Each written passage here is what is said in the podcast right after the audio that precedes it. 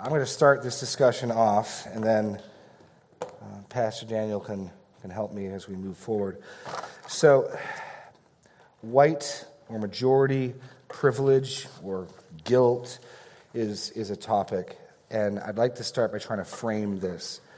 In its probably most um, simple sense, the argument is that by virtue of living in a Western country, in this country, because of our past histories of injustice, that all the Caucasians in this country, um, whether they're aware of it or not, are recipients of tremendous privilege. And by using that privilege, we mistreat or assume or take advantage of others. We ought to regret or repent or confess, or at the very least be aware of that privilege. And if you deny that, you're said to just not see it or be blind or part of the. Con- Anyway, how, what do we, and, I, and I don't mean to straw man things, but something like that is being put forward or argued, or something stronger than that. And I think there's some truth to it, and there's something very wrong about it. So, if I, as I've tried to listen to people making these claims, saying this, I try to think, I do this a lot with people. How would you say that biblically? Like, whatever's true of this, whatever's right of this, how, how, how would you put this biblically? How would you be What's a good way to come at this? Open your Bible to Psalm 103. Open your Bible to Psalm 103. Here's my best attempt to take what's right. And I want to start with what's right about white privilege and what's trying to be said, what I think might be trying to be said. I want to start with what we should receive and then give it a really severe critique of the parts that I think are corrupt or unhelpful. But I, I think in its best cases, you could say something like this Psalm 103. Bless the Lord, O my soul, and all that is within me. Bless his holy name. Bless the Lord, O my soul, and forget not all his benefits, who forgives all your iniquity, who heals all your diseases, who redeems your life from the pit, who crowns you with steadfast love and mercy, who satisfies you with good, so that your youth is renewed like the eagles. So, my, my attempt to frame in, with truth in a good way what I think is being said, or what I think is worth receiving that's being said, is this. We are all recipients of varying degrees of blessings and benefits from God. And if you take privilege and flip it into blessing, which I think would be a fair thing to do, then I think what I'd say is perhaps those charging us with privilege are saying, You have blessings, many of them, and you have forgotten and become unaware of them. This psalm calls us to not forget the benefits. The clear implication is a danger we can presume upon our blessings. Now, the reason I want to flip it to blessings is blessings we, we all receive in varying degrees. Now, many today are only looking at blessings along gender, race, sex, orientation lines. But there are all types of blessings. There's redemptive blessings, like I'm, I'm not going to hell. There's the blessings of living in the 21st century. There's Western blessings, there's two parent home blessings, there's education blessings.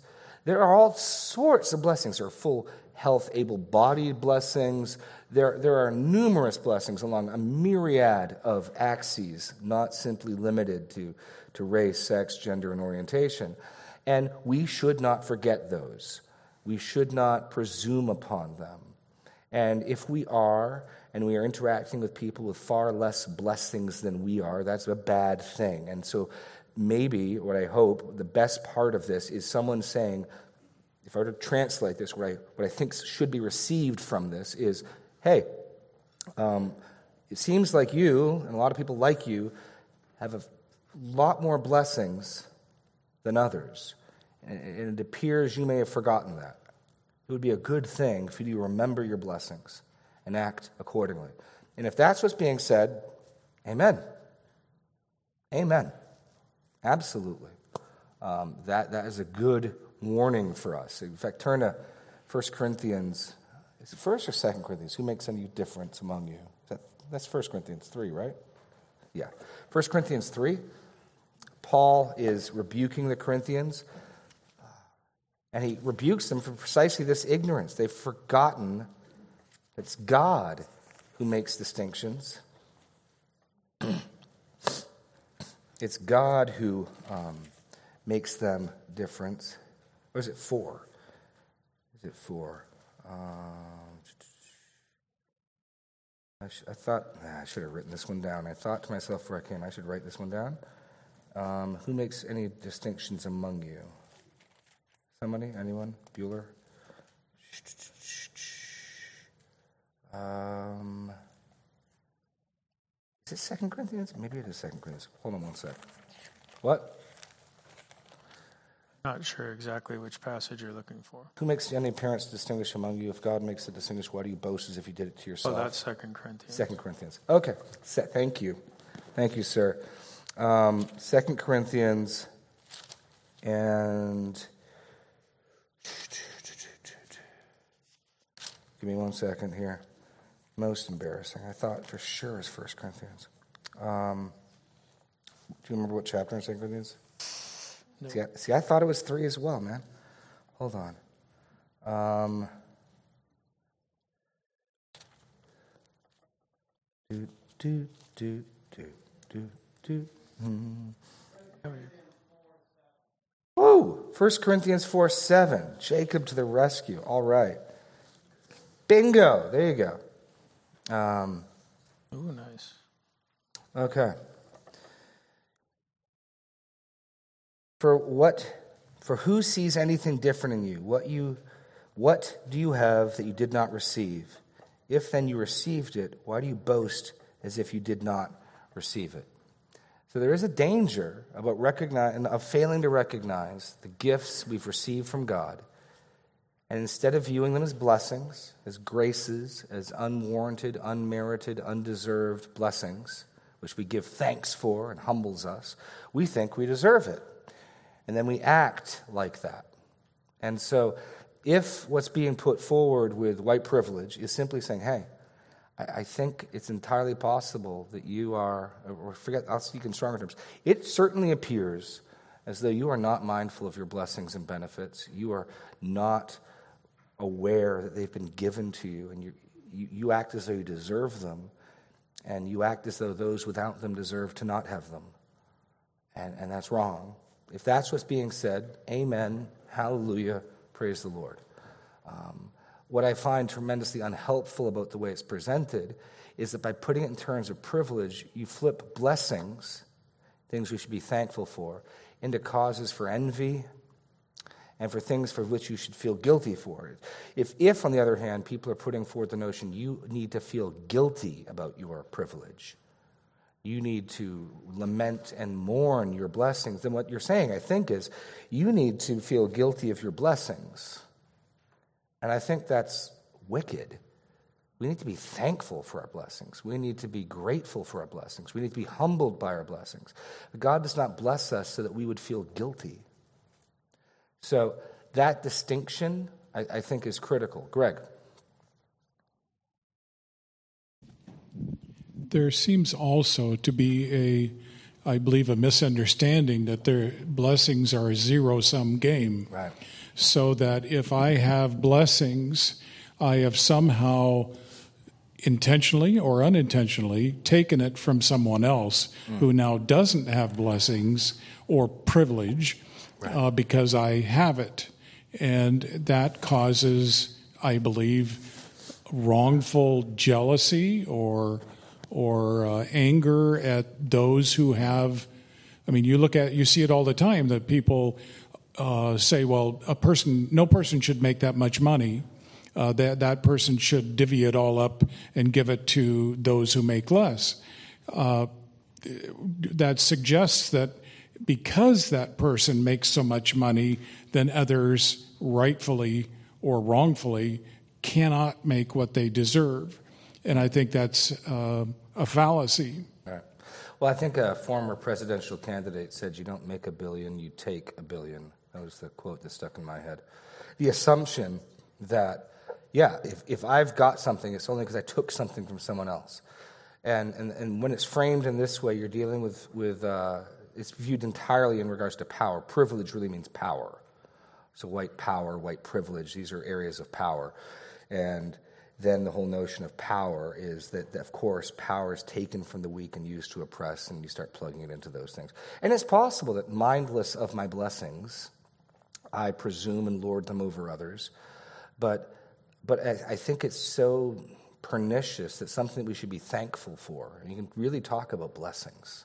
Like we have so, I grew up in a home with both parents. Just the blessing of that. You want to look statistically at how that affects crime, education rates, and things. The fact that I had two parents in my home, huge blessing.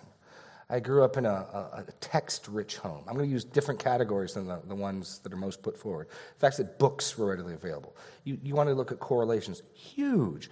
I was born in New England. Huge, sorry, uh, New England's. Anyway. Um, uh, just the fact that I was born in this century. The, the, poorest people in our country live like kings compared to the kings of four centuries ago. Just think of indoor plumbing, right? I mean, you don't. You ever watch the movie The Lion in Winter and King Henry gets up and he has to break the ice on his water bowl because that's how cold his room is? He's a king, right? Um, so, so the part that I, so what I want to basically say, and I'll probably spend a fair bit critiquing. I'll let, I've saved the majority of stuff for you. I'll give that all to you, man. Um, the explaining. The part we should receive, though, and this is where you got to be careful to think through things. The, errors to be like, I don't think that's framed right, so I'm going to forget it. It may well be that people are saying very poorly, you and people like you for a long time have taken your blessings for granted assumes you deserve them, and acted in a way that is not mindful of them towards people with far less blessings. I think that's a good word to hear. I think that's a good exhortation to consider. That's a good self examination to undergo. And I think it's entirely possible that we've done that. And where we have, we, we should repent. We should confess that. We should humble ourselves. Um, yes, Deb. Oh, sorry. Bennett, yes. Um, actually, I have a, a thought in the book of Job. You know, he had everything, and then, you know, the story of the book of Job where the devil went up to God and said, Let's play a test on the wealthiest guy on earth and see if he you can take everything he has and see if he still believes in you. And he got so poor and he still believed in him. Mm. Yeah, he said, and he saw that, that God had not been unjust to him. Shall we receive blessing from the Lord and not also ill? They have a part in the book of Job where he says, I was born in um, earth when when I was um, a baby. Naked, naked, naked, I came from my mother's womb. I shall become naked again. Naked, naked I shall return. return. Yeah. Blessed be the name of the Lord. Yeah. Is that right? That's right. I'm sorry, my um, seizure was started to come on. Okay. Thank you, Bennett. Deb? Oh, Bennett, Bennett, let me go to Deb and then we can come back. So hold, hold on. Hold on. Well, my thing was af, uh, following your thinking, uh, following your thinking about being aware of our blessings. Yeah. And then I guess my big thing is also after that, then the twist is in our marketing USA that you get all the mailings. And because you have been blessed, you must. And it's an obligation. Yeah.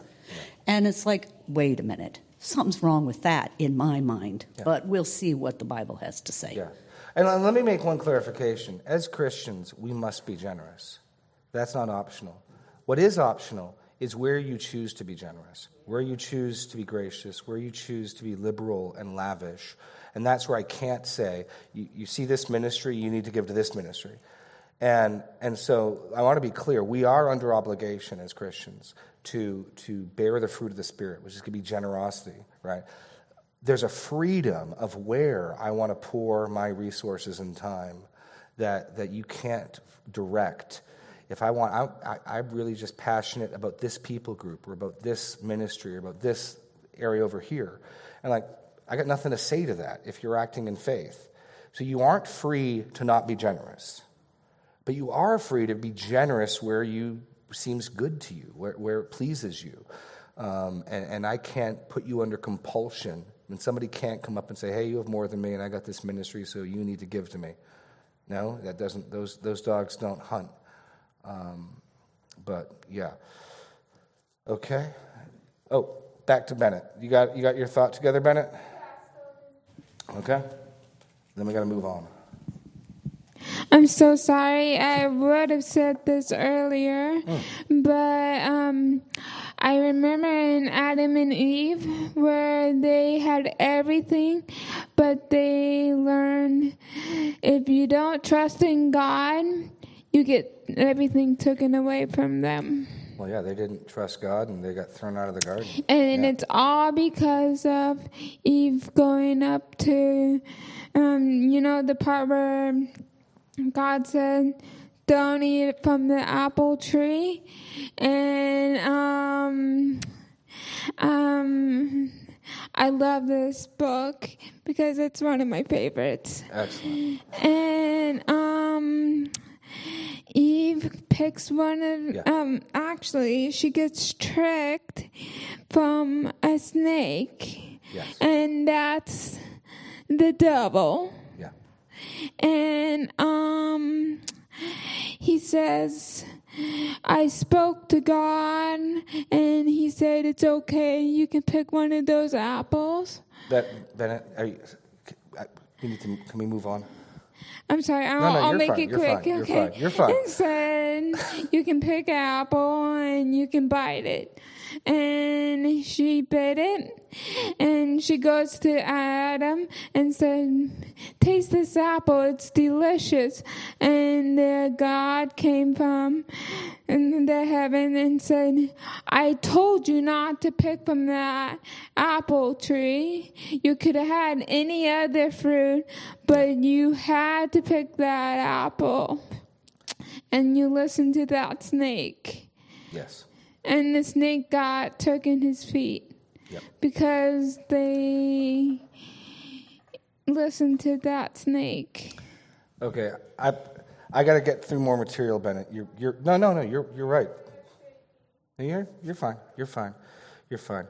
Um, I, I, before I move on to the next thing, do you want to add anything to what I've said so far, Daniel, on developing blessings versus privilege? The I think the Lord you go back to the parables of the talents, um, the minas, the Lord distinguishes, makes, makes us different in many ways. And I think there's a legitimate sense in which that is a test for the Lord wants to see what are we made out of? What are we going to do in response? And the wicked, corrupt response to wealth and prosperity is see what I have done. I am so much mightier, so much stronger than everyone else. That's the wicked and corrupt way to respond to it. Instead, to acknowledge that our blessings come from the Lord, to give Him glory, to humble ourselves before Him, and therefore to be generous to the poor, to help those in need. Uh, that's what the Lord wants from us. And so that's, I think, critical as we approach these discussions. The, the world doesn't understand these categories at all. Um, they just they they see it as a political or economic you know evil and it's that's not it. The lord's revealing what's in our heart for his own glory and for purposes of judgment. Um, that's about all i've got to add. I didn't add much but just to emphasize. You're, you're, so i want to look at um, one more passage in matthew 20 again mistakes that can happen when we when we uh, confuse justice categories, generosity categories, when we look at blessings and view them as power plays. Um, this is a parable Jesus told. Um, and uh, he says this in verse 1 The kingdom of heaven is like a master of a house who went out early in the morning to hire laborers for his vineyard. After agreeing with the laborers for a denarius a day, he sent them into his vineyard. And going out about the third hour, he saw others standing idle in the marketplace. And he said to them, You go into the vineyard too, and whatever is right I will give you. So they went. Going out again the sixth hour, the ninth hour, he did the same. And about the eleventh hour, he went out and found others standing. And he said to them, Why do you stand here idle all day? They said to him, Because no one has hired us. He said to them, You go into the vineyard too. And when evening came, the owner of the vineyard said to his foreman, Call the laborers and pay them their wages, beginning with the last up to the first. And when those hired about the eleventh hour came, each of them received a denarius. Now, when those hired first came, they thought they would also receive more, but each one of them received a denarius. And on receiving it, they grumbled at the master of the house, saying, These last worked only an hour, and you have made them equal to us who have borne the burden of the day and the scorching heat. But he replied to them, Friend, I am doing you no wrong. Did you not agree with me for a denarius? Take what belongs to you and go. I choose to give to this last worker as I give to you. Am I not allowed to do what I choose with what belongs to me? Or, do you begrudge my generosity? And I just want to point out with the internal logic of this passage, the vineyard owner and Jesus speaking this parable distinguishes between justice. I am doing you no wrong. You did, did I not agree with, did you not agree with me? Take what is yours. So there's the wage negotiation between the owner and the, and the people who worked. And he's saying, There's no injustice. We agreed. I gave you what we agreed. It's yours. Take it. It's not a gift, it's yours. You earned it. But they're begrudging his generosity with others. So there's, there's a lot more going on in this parable than, than this, but I want to zero into the fact that what's going on here is, is these people see the master be incredibly generous to some, and yet to them he simply gives them justice. If you're using those grace justice categories, some people got immense grace here. And these guys didn't get any grace, they just got what they agreed upon. They got justice. And the vineyard owner's whole point is you have no legitimate complaint. And we want to look at blessings and grace, and we want to even the scales. And if I come in here and give some of you a Snickers bar, I got to give everyone you a Snickers bar. And we want to balance those scales, move them around. And, and one of the things to be wary of, and this is how framing it privilege leads into this is it will provoke envy and grumbling and discontent when we don't think of it as blessings from God, but either things grabbed by power or privilege. And that's another equal to. So there's a danger for us in not recognizing our blessings, presuming upon them, thinking we deserve them, and treating others not mindful of our blessings. But there's another danger, which is to look at the blessings that God gives to others, looking at the grace an owner may give to paying some, and to grumble and become angry because that grace doesn't fall on us in the same way. And I think framing things as privilege really leans into people doing exactly this. Um, and then it, you've taken blessings, which are supposed to be causes for joy and thanksgiving, and turned them into things we apologize for. My wife had a education class where the professor was telling the, the, the teachers statistically um, the, the likelihood of a child doing well and avoiding prison and, and succeeding and going to college and school when their parents read to them is staggering. I mean, the, the difference of outcomes in homes where children are read to, that, that simple factor, the correlation. And he, what he said to the teachers is, it's really such a big deal, you almost shouldn't read to your kids. It's almost unfair. so read to your kids, and here's what he said, but feel bad about it. That's literally what this, this trainer said to my wife and the other teachers. This is such an advantage. You're giving your kids such a privilege by reading to them that you almost shouldn't do it. It's not fair. Now, do do it, but at least feel bad about doing it. You take blessings and you turn them into things to feel guilty for. So, Paul, the Apostle Paul, doesn't feel any shame about his privilege of being a Roman citizen. He gets to appeal to Caesar. And when he's mistreated, is this how you treat a Roman citizen? He, he uses his privilege, right?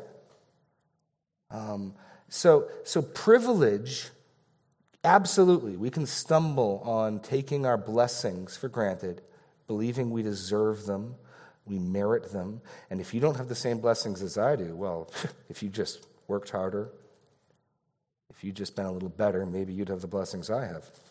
That's wicked. We need to not do that. We need to be mindful of others. But on the other hand, blessings are something we should rejoice in, whether they're for us or for others. And, and we're not to grumble about it or become envious, and certainly not to repent of and feel guilty for our blessings. Um, which now, b- before we move into the majority privilege, do you want to say anything to any of that? Or I think maybe historically, if we go back and look at white privilege, I think there's a, a reality to uh, a benefit that came from injustice. There was there was real harm done uh, for for you know decades um, to the to the blacks, those who were slaves, and then under uh, uh segregation, real harm done. So you're not eligible for these jobs. You're not eligible to go to these schools. We will not provide for you in the same way we will provide for these white kids over here. The benefits that came out of that are benefits that were founded on something that's wrong. It was, it was unjust to do. Um, now, having been distanced from that by 50 to 200 years, whatever, it's much harder to link the injustice to what you're going through right now. There's a sense in which, uh, yes, uh, there are benefits that might come from having done that. How you get the line from where we are today, specifically back to segregation, specifically back to slavery, that's really difficult. I think that's something ultimately God's going to, to judge. All the solutions I've heard seem so bizarre and, and uh, indefensible. I, I don't think that that's really possible. But there are legitimate privileges or advantages that whites can have, not all whites, but some whites can have as a result of that injustice. Um, so I, I, think at least we got to acknowledge, yeah, there may very well be many privileges that in some way are connected back to wrongs done to blacks. Um, I, am not. I, I'm not entirely convinced that most of what people mean by white privilege has any direct connection to it, but well, some of it is. When I got this from watching a, a, YouTube video with Jordan Peterson, which I thought was helpful, but the, the notion of majority privilege. There are some privileges that simply come by virtue of being part of the majority culture. If you went over to China, you would see people in advertisements who did not look like you. You would hear people talking in advertisements that didn't talk like you. Why? Because part of the majority in any culture is going to it's going to favor simply because that's the way things are done. That's the way that uh, that advertisers are going to go for their largest market share. There's nothing pernicious. There's no conspiracy. The majority in a culture are going to find certain blessings just by virtue of being the majority. It, it, it's something to be aware of. Like another another blessing. I you know but it's not a conspiracy and it's not some evil thing. Right. You look around the room right now, there are some people who are struggling to get their feet to touch the ground.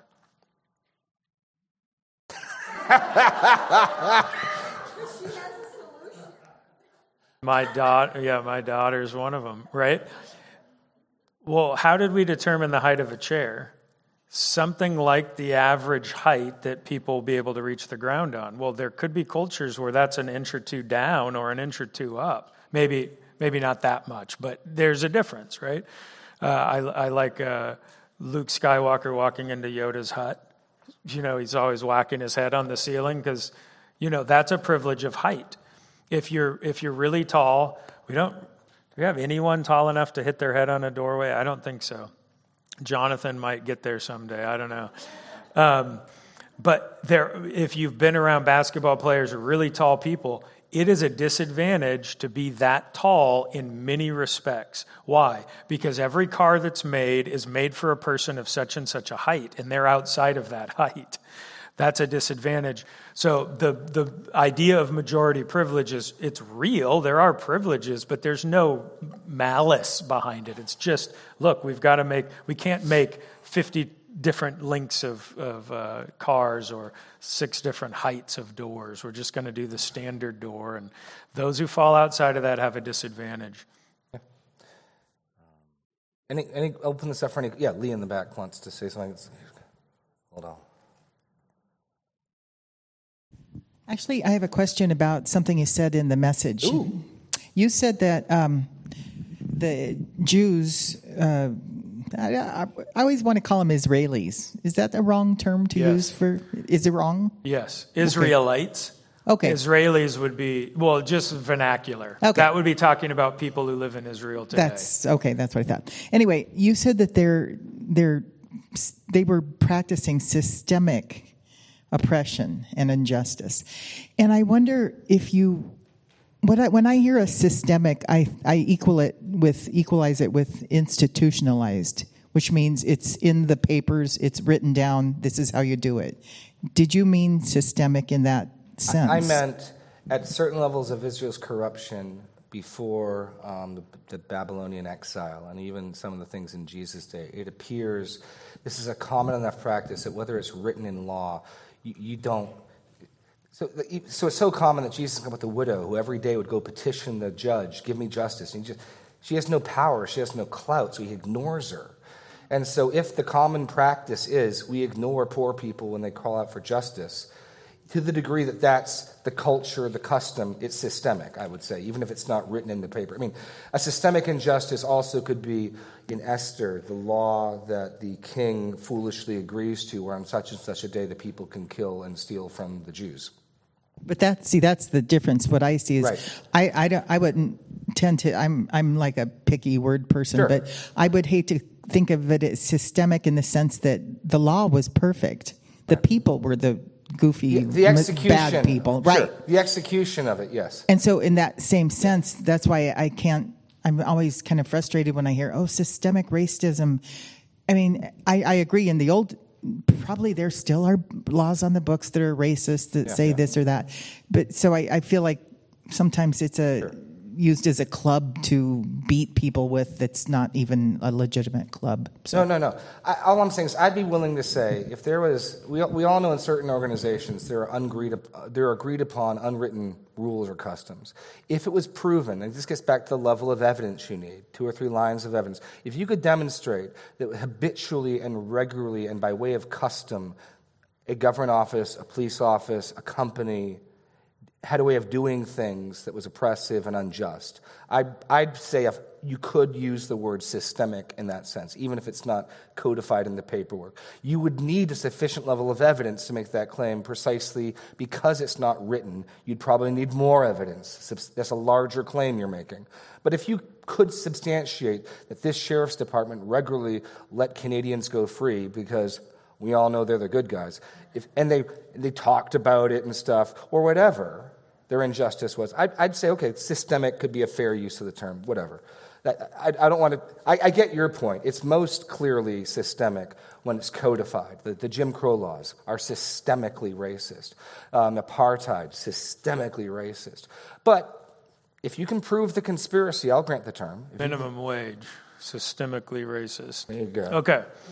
Uh, so, so Psalm 94, your question about the law, even though the law that God gave Israel was perfectly just and righteous, and no part of that was unjust or racist, though it did result in some privileges to the Israelites, no doubt. Um, even though their written law given to them by God was righteous, they added laws to it. And those laws were not necessarily just or righteous. Uh, just, I read this a couple weeks ago, but Psalm 94 um, Can the wicked rulers be allied with you, those who frame injustice by statute? So they're actually making injustice their statute. We're going to do this unjust thing, and it's going to be legal. So that and I think Isaiah is speaking to something similar to that, where they actually did write into law their injustices so they could do it legally. That is a, also in most cultures, that is a majority privilege. Because the majority, assuming the majority has some sort of power, political power, economic power, some sort of power, what are they going to do? They're going to use that power unjustly. They're going to get laws that favor them and you know uh, hurt other people. And that's true across the globe. One of the things that I think is helpful in our discussion about racism in America is seeing racism in other countries. And when you, when you visit other countries and go to other countries, you start to realize, whoa, it's, it's not just America that has a race problem. It's every culture, every race, every country has racial tensions between different groups. Why is America different? Well, I don't think it's necessarily because of slavery, because many other countries are also related to slavery. I think in the US it's so easy because it's black and white. Everyone can see black and white. You, we can't tell the difference, many of us, on a glance between those who are Korean and those who are Japanese. Now, the Japanese and the Koreans can tell at an instant, but we can't. Well, anyone can see the difference between black and white. And that's one of the reasons why I think US is different, not because it's fundamentally different, because it's visible. Our eyes can see it very easily. Microphone, microphone. I think also a, t- a typical characteristic of our country and kind of what our nation prides itself on, if you will, is that we are all entitled to this, that, or the other. And having experience in some other cultures, that is not how they view things. There is a healthy dose of, I'm not entitled to anything. And so I think when you have a country who's like, no, we're entitled to this right and that right, and we're going to fight till we get it, you're going to see more racism if there's any sort of division, whether, you know, based on color. Yeah, the, enti- the sense of entitlement connects directly to the idea of privilege. Uh, it's, it's not no longer a gift, it's something I'm entitled to. I have a right to that. And now, well, I'm not going to give thanks for what I have a right to. And it just nullifies the grace of God. it, it's interesting. I've been, uh, my son and I have been playing uh, historic war games simulating the, the Hundred Years' War between England and France and doing a little reading on it, the, the vitriol and the animosity and the, the, the, rude names they'd call each other. And I've asked people, so the, the, the way the British would despise the froggies or the, uh, the, the, French would despise the limes, as they'd refer to the British, was that racism? And people are like, uh, pretty sure it is. But, but we're so used to racism being defined only as external characteristics. You wouldn't be able to visibly tell the French and the British apart unless it was by their dress. And yet, here's two nations for 100 years despising, murdering, killing each other, doing injustice to each other. But it, it, it's, it is helpful to look outside of our, you know, but you go down to, uh, where was the, the Hutsi and the Hutu? The Rwanda. Tutsi, Rwanda. They could tell the distinctions, but they're so slight, most onlookers couldn't see it. It would be, I think, as difficult as the French and the British. Well, and you look in the Bible and you see this uh, shibboleth. Mm. Well, why do they have this shibboleth? You guys know the shibboleth idea. Well, it was like a, co- a code word. So we could tell whether or not you're from our tribe. Say this word, shibboleth. Well, people from the other tribe would say sibboleth. They couldn't say shibboleth. And so all of a sudden, at an instant, we knew whether or not you were in our tribe. Why is that important? Well, because it tells you you couldn't tell by looking. Say you, you couldn't see the difference, so you had to get them to talk. In our context, it might be say you all. There's just different things said differently in different places. We, yeah, we say were watching. Foyer. Foyer. we, we were watching the Great British Baking Show, and the, the girl took a, a bite of something and said, Oh, that's better. That's better. And we thought she said bad. And we're like, oh no, that's better. Silent T. Yeah. Uh, so you could you could tell the difference between cultures based on the way that they speak. Okay, we're we're over time. Granted, the sermon. You guys, you close this out, Joanna. You got to you raise your hand. No, oh, I thought you did. Oh, okay. Um, so so to frame this out, I would say my advice to you, if someone tells you you've got privilege, is to readily affirm your blessings that you have. You're right. I am a recipient of many blessings.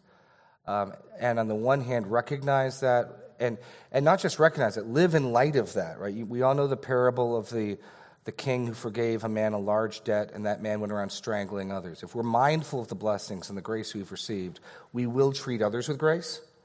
But don't let people use your privilege as something to make you feel guilty or somehow to hamstring you.